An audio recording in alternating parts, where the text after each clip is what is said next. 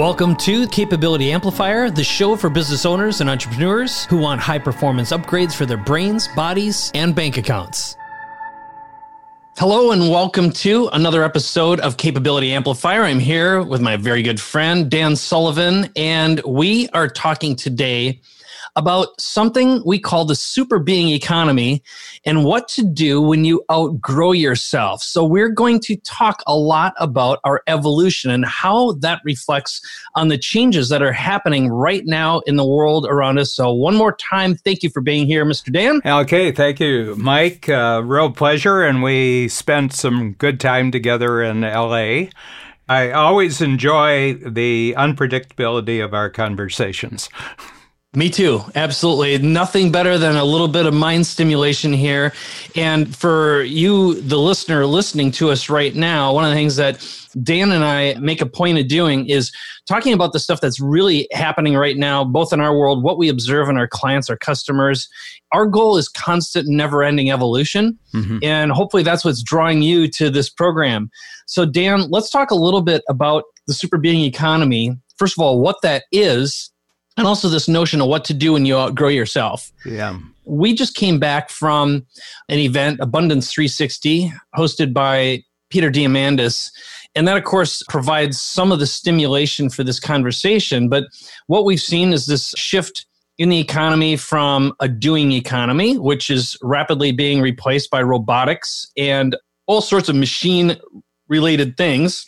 Then we've got the knowing economy, which in a lot of ways I see us as transitioning out of to some degree.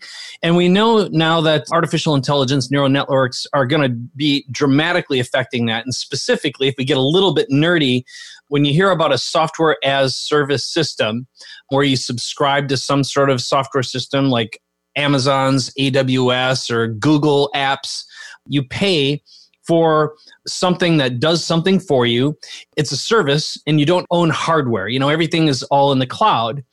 My prediction and what's obvious right now is soon we're going to have artificial intelligence and neural networks that are software as service systems and a tremendous number of knowing jobs, financial services, accounting, therapy, even medicine is going to be replaced so quickly, we're not going to know what came out of left field. Mm-hmm. So, what that's forcing is for us to shift about our own capabilities and our skill sets. So we create more experiential you know the experiential industries and businesses those aren't going to go anywhere. Anything related to innovation creativity leadership as of right now those things can't easily be replaced by machines. Yeah well i created a model mike about 15 years ago that i've never really developed and this would probably be an excellent opportunity to get your input on this. And I say that, you know, we're surrounded in a way that's really radically different in terms of getting input from the outside. You know, there's various models that people talk about that the average person now interacts with more information in an average 24 hour day just from the system, the cultural system that we're in than a really, really well educated person did in their entire lifetime a couple of centuries ago. And that we're just bombarded. We're not aware of the most of it, but we're being affected by this. And I was just thinking, because there are businesses built around actually assembling this input and directing it at you. And the first one would be data, which is, you know, it's very short lived data. The average stock price, I just got this from somebody who really delves into this. The actual stock price on the board on the New York Stock Exchange, if you use the stock exchange, is 21 seconds, the average length of a price. And that's down from about 35 seconds just two years ago. So that means that there's been a 40% faster change of pricing in the world. So therefore, to talk about yesterday's stock price is now meaningless because what was the stock price five minutes ago is meaningless.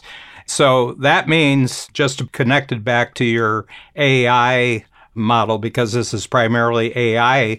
Humans are not capable of keeping track of that and of reflecting prices. So we're moving over to AI, it's not just the actual of knowing what the price is, but it's actually responding to the price. A lot of the trading mechanisms now are not human trading mechanisms, they're AI trading mechanisms. So that means that if you were knowledgeable about pricing in the stock market, that knowledge would have been incredibly more valuable six months ago than it is today. So I'm just going to bring up a thought about that in terms of AI human teamwork. Garry Kasparov, when he was defeated by Deep Blue, that was the IBM computer that defeated the number one chess player in the world. And he said, I was depressed for about six months. And he said, Oh, we'll just create another league. It'll be human and AI competition. So we'll still take the grandmasters in the world, but they'll each have to pick their favorite AI program. We'll just compete with AI programs, which is interesting because the game shifted, but the really smart human shifted with the game. There was a massive capability amplifier now with Deep Blue, and they'll say, oh, good, we'll just form a new league where every grandmaster will be the grandmaster of teamwork with his AI or her AI. So that kind of tells you the types of shifting that's going on. I'll just make one point, and then I'd like to go back to you. My whole thesis about the growth of technology in the world that humans are actually being freed up to be human. A lot of human beings haven't been trained to be human and actually been trained to be machines. I couldn't agree with you more. That's actually incredibly profound. Let me expand on that a little bit. I'll go down a couple little avenues. One of the first is we've entered into a world of augmentation. Okay, we have augmented human beings, and you can already say that we are augmented humans with our smartphones. You know, smartphones by themselves replaced like 50 or 100 different gadgets because an app can replace a gadget. The next thing is I have a client, his name's Alex Bates. He exited from an artificial intelligence company and I helped him rebrand himself and work on a book called The Augmented Mind and it's AI superhumans in the next economic revolution. And the whole idea is what he created was a software based system that combines human intuition with artificial intelligence. So humans could do what they do really, really well, which is to see a lot of patterns that sometimes AI or neural networks can't learn right now. You know, they're really good at repetitive stuff, but still humans can see interesting patterns, especially when they deal with human behavior and hierarchy, for example, and human relationship related things. So I think that's a fascinating little avenue to go down. And then the next part of what you talked about, remind me what there was one other thing that you said. Oh, yeah, humans haven't been trained to be human. So I'm working right now on a TED talk and I did an interview with two people. They're in the business of booking TED Talks. Okay. So they prepare you for what you need to know. And, you know, unlike doing any regular speech, TED has a specific formula, there's a certain grading, and TED is looking for a certain type of talk that they use to propel themselves forward. Okay. In other words, they're always working on their brand as well. So I had this conversation and I pitched a concept to these two people. One's 44, the other one is 21. So Tucker is 44. And by the way, some of the conversation we talked about had to do with this being stuff, okay? This whole idea of outgrowing who you are, which I know is going to transition into what we're really talking about today. I talked to him about this notion of evolving and essentially out evolving who you are. Mm-hmm. And it directly related to the fact that we're not trained to be human. So, in his particular case, he was in the same career path for 25 years. He was miserable in his job. And he reached this point where he didn't feel like he had value and purpose. And a couple years ago, he had that experience of, well, there's got to be something more. And he realized, like all of us do at many times in our life, we had outgrown who we were. Or as he says, I had outgrown the self I was supposed to be. Mm-hmm. And he talked about how his father had shown him a certain trajectory. And, you know, in his particular case, he got comfortable doing what he was doing, in this case, being in a marketing ad agency. And that was what he was supposed to do. We all go through that. You know, we mm-hmm. become really good machines. Finally, he really realized that to be more human, he had to go back to feeling and being passionate about his younger self and mm-hmm. reclaiming mm-hmm. that side, right? When you and I, for example, are in the zone of creating, you know, we feel like giddy little boys in that process. I mean, to be truly human is to be a creator in my mind. Mm-hmm. Now I'm going to go down on the other path, which is Lindsay, who is there. She's 21.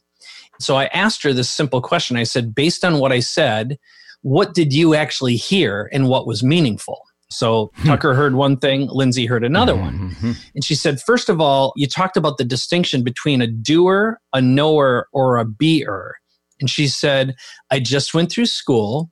I wasn't sure what I was going to be. And there's so much value put on knowing at my age, but nobody teaches you how to present yourself, how to show up, how to elevate your value her question, her walkaway is wow, if we just even instilled this notion of the distinction between a knower, a doer, and a beer, what kind of impact that would have on young people. And how it's like if you imagine going on a, how many kids these days go into school, they study a topic, they love the topic, but then they get out and find the work environment sucks. And they're like, I don't even want to be here. Mm-hmm. You know, I invested my four or five years. That certainly is the opposite of being. So that was a lot of information, but it really, again, gets back to this whole notion of as we go through these cycles, can we predict when we outgrow who we are? There's certainly cycles in our physical age, but you've got a few years on me. You've worked with 30,000 business owners in your career. I'm curious from your perspective, what patterns have you recognized and seen in folks when they outgrow them, who they are? Yeah. Well, Joe Polish, who a lot of our listeners know, and my connection with you, as it is with many other people, came through an introduction from Joe. I can remember I met you poolside at the Fontainebleau Hotel in Miami, and Joe said, You got to go over and talk to Mike. And so I did. But I just like to hit on that childlike thing because Joe and I are creating a book called Unique. And we did a series of podcasts on it, and it'll come out, first of all, as one of our small books in the Strategic Coach. It'll be co authored by Joe and myself. But one of the mindsets I came there is that you have to get back in touch with who you were when you were six years old. You were more unique in terms of the future when you were six than you were, let's say, 16 years later when you got out of college or anything else. A lot of what made you unique has been asked to submerge itself through the process of learning how to do and learning how to know. And after a while, who you thought you were at six gets shifted to the total, what I would say, layer after layer of knowing how to do things and doing what you know how to do as preparation for going out into the marketplace. So I'm totally in agreement with you. I've been coaching entrepreneurs for 45 years now, Mike, and I would say that the ones who continually self evolve right from the beginning, they strike you as childlike. Their enthusiasm about the future. And, you know, I'm 75 and just massively, almost 75 in a few months, but I'm just massively excited about what lies in the final quarter of my first century, you know, in other words, 75. So it's a nice framework I have because I can just look at 25 years and I say, man, what's going to happen over the next 25 years and who I'm getting to meet and who I'm getting to interact and teamwork and collaborate now is a hundred times greater than it was even 10, 15 years ago. So my sense is that the key skill really, really starts in getting in touch with where you were right at the beginning. And actually, six is a really interesting age because in my day, it's different today, but school started at six, you know, in September after my sixth birthday. And I hated school because up until six, I just had massive amounts of freedom. And then they started taking my freedom away, you know. But I feel, you know, at 75, I'm operating more like my six year old than I was a quarter century ago when I was 50 years old. I wasn't nearly as in touch with who I was at six as I am right now. And whether it was by choice or I've been forced to do it, I've been moving more and more towards the being stage rather than the knowing or doing stage. I'm surrounded by knowers and doers. I've built networks of knowers and doers around me. And I found that just being Dan and the podcasts, actually, I've got eight podcast series going. And the thing that I love best about the podcast, I can just be who I am on the podcast. I see that. So I'm going to enter in part of what my objective and my goal in working with you is for our listener to be able to hear what we do. And I know we're talking about actually switching up the format of the podcast a little bit. We may or may not talk about that on this episode, but one of your greatest skill sets is creating filters. And one of the goals of being able to model a great mind, being able to emulate and take on or adopt that. And I think about it like this if you imagine that a young brain has a lot of plasticity, neuroplasticity is a big phrase that's used in brain research. And young brains, whether they're old or young, are those that are the most plastic, most malleable, and able to like eliminate addiction, for example, or trauma, and be able to reprogram themselves, create new chains and connections. When I think about creating a filter, so again, the objective of if we use the Dan Sullivan genius of thinking about how do we model that brain, some of the things that popped into my head is okay, going back to what happens when you outgrow who you are, mm-hmm. you feel that need, there's something inside of you that gets activated, and it's like black. Speaking personally, about a year and a half ago, I woke up and I realized mm-hmm. I felt anxious. For the first time in my life, I was experiencing noticeable depression. Like I did not want to get out of bed, and that is not characteristically who I am. But I realized that even though I loved doing what I was doing, I had outgrown my message, who I was, why I was doing it, and my motivations changed. My value systems literally shifted almost overnight. So I'm curious from your vantage point, what is going on inside a brain when you've outgrown who you are? Mm-hmm. And from your perspective, after working with, observing, experiencing this yourself, how do you garner the courage and the confidence and the clarity to address that, move mm-hmm. forward, detect it? You know, how do you get out of your own way? Yeah, well, you know, one of our podcasts, Mike, we had you go through your six careers, if you will. It was either the cornfields or you were going to be a hacker. You know, and we share that in common because we're both Midwest farm boys. The interesting thing as we went through, and I'll ask you the question here, it strikes me that your first five iterations of your career, which was heavily taking advantage of the new electronic capabilities to amplify yourself. I would say that there was a common stream. You were investigating different areas of how you could take advantage of the growth of technology.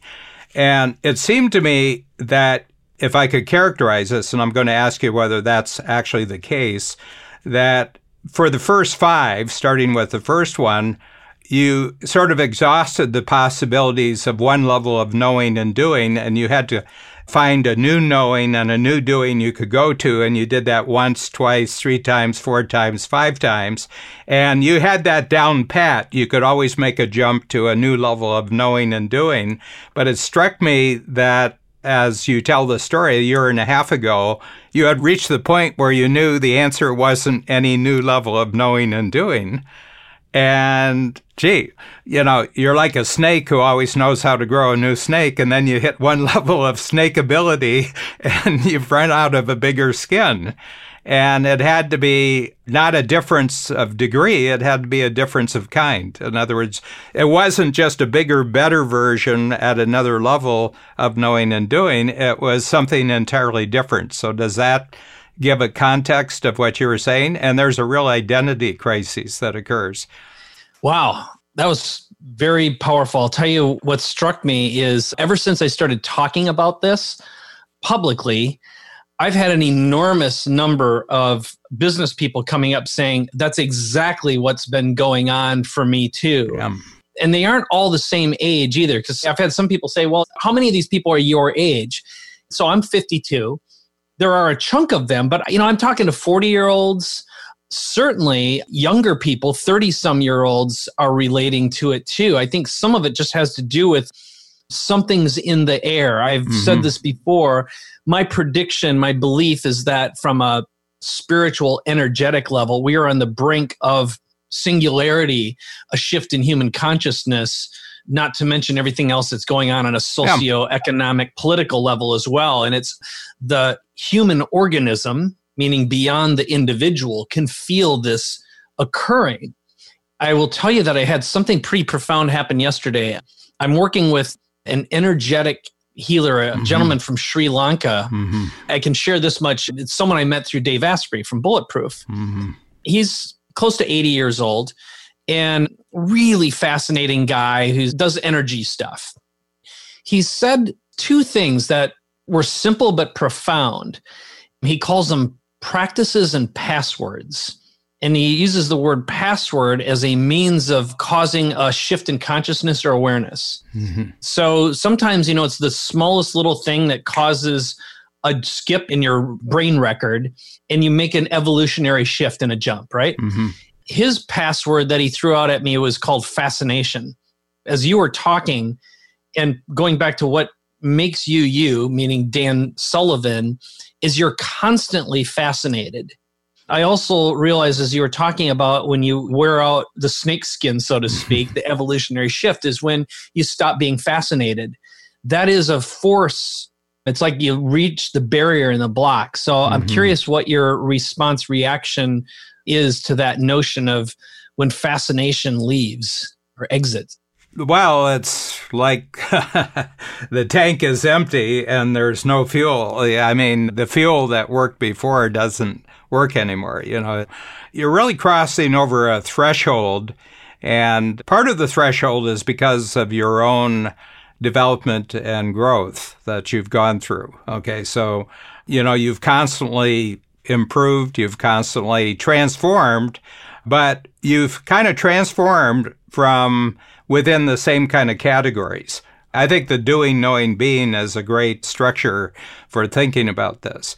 And I think that everybody has to go through a knowing and doing stage of their life just to accumulate experience and know what works from what doesn't work, what counts, what doesn't count. So my feeling is I don't think that this is bypassable.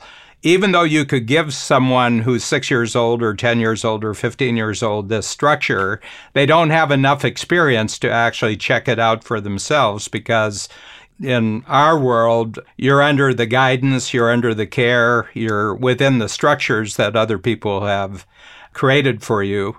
And they now know from neural research that the human brain, especially the frontal cortex, is not completely developed till about age 24. And my feeling is that you have to have a high degree of frontal cortex to see the distinction, Mike, that you're actually making here. You know, you got to have an adult brain and you can't operate as an adult when you're 15 because you don't have a fully developed brain. You can have tremendous intuitions about it, but you just don't have enough experience. My preferred group of people to work with in the marketplace and has been for 45 years are people who are willing to go out and hit the marketplace head on as entrepreneurs. And the reason is because the marketplace doesn't really care about your knowing and doing. It just wants what it wants, and it's your job to adjust to the new knowing and doing. So I think entrepreneurs, I don't know if they're any more honest than the general population, but I think they get punished more quickly for failure than the general population does. That is so true. Yeah. well, I think the distinction that I hear is there's a big difference between knowing and then wisdom, mm-hmm. which is the accumulation of life experience, the ability to act on that and know what the pains are. But as we age, the resistance, at least the resistance I notice in myself, and I certainly do in people who stop being fascinated, is what you're willing to put up with. So, in other words, let's say, and I have the good fortune of being able to do this right now, I've got a lot of white space in my life, right? And that is, you look at the environment, whether it's a marketplace, and you'll say, look, I'm not willing to do that because I know what's going to happen. And a young brain doesn't know any better. You know, you're willing mm-hmm. to take on the impossible because you're ignorant. Mm-hmm. And the beauty of young entrepreneurship is the impossible can be pulled off because A, you're not wise enough to know what doesn't work, but also your threshold of pain is different. You know, it's not exercised. So I certainly think that there's something to that as well. Yeah. You know, we can continue on in the next episode or we can sum up this one. But I would say, going back to my model, I started with data. And I said, and the next input is organized on the level of information. Information lasts a little bit longer than data. And then the third level is knowledge, and knowledge hangs around a bit longer than information. And then there's this big jump across a chasm to wisdom.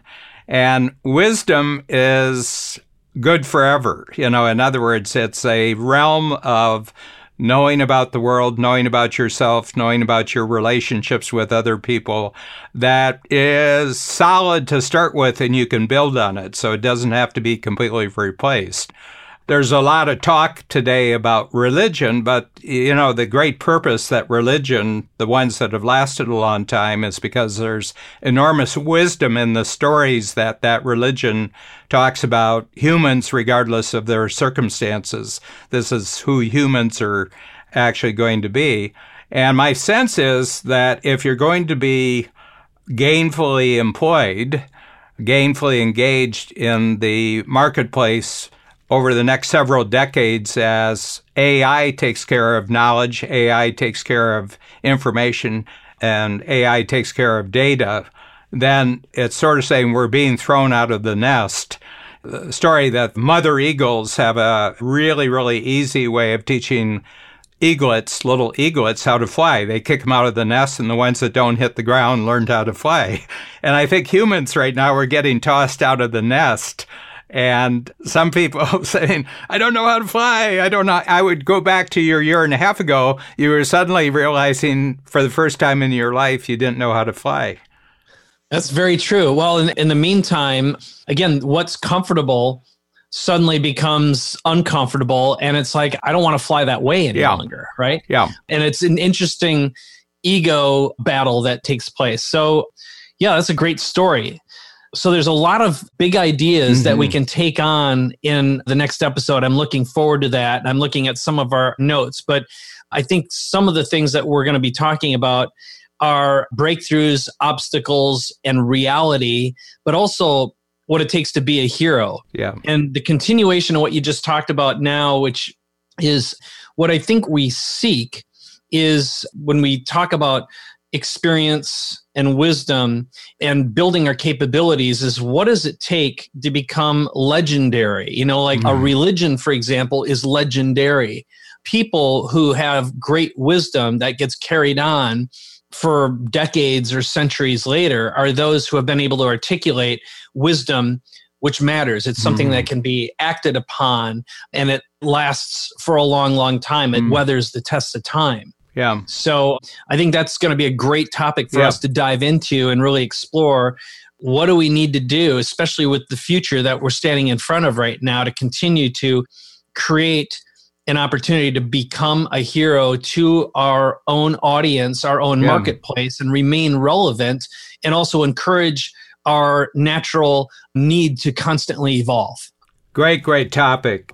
Mike, thanks for introducing this and actually keying it back to something that you've experienced very vividly yourself over the last year. And what's interesting, and we'll talk about this in the next episode, is what you immediately found as the focus because of the experience you were going through, you had a keen insight into other people who were actually going through the same situation. So, you know, we teach the things that we want to learn.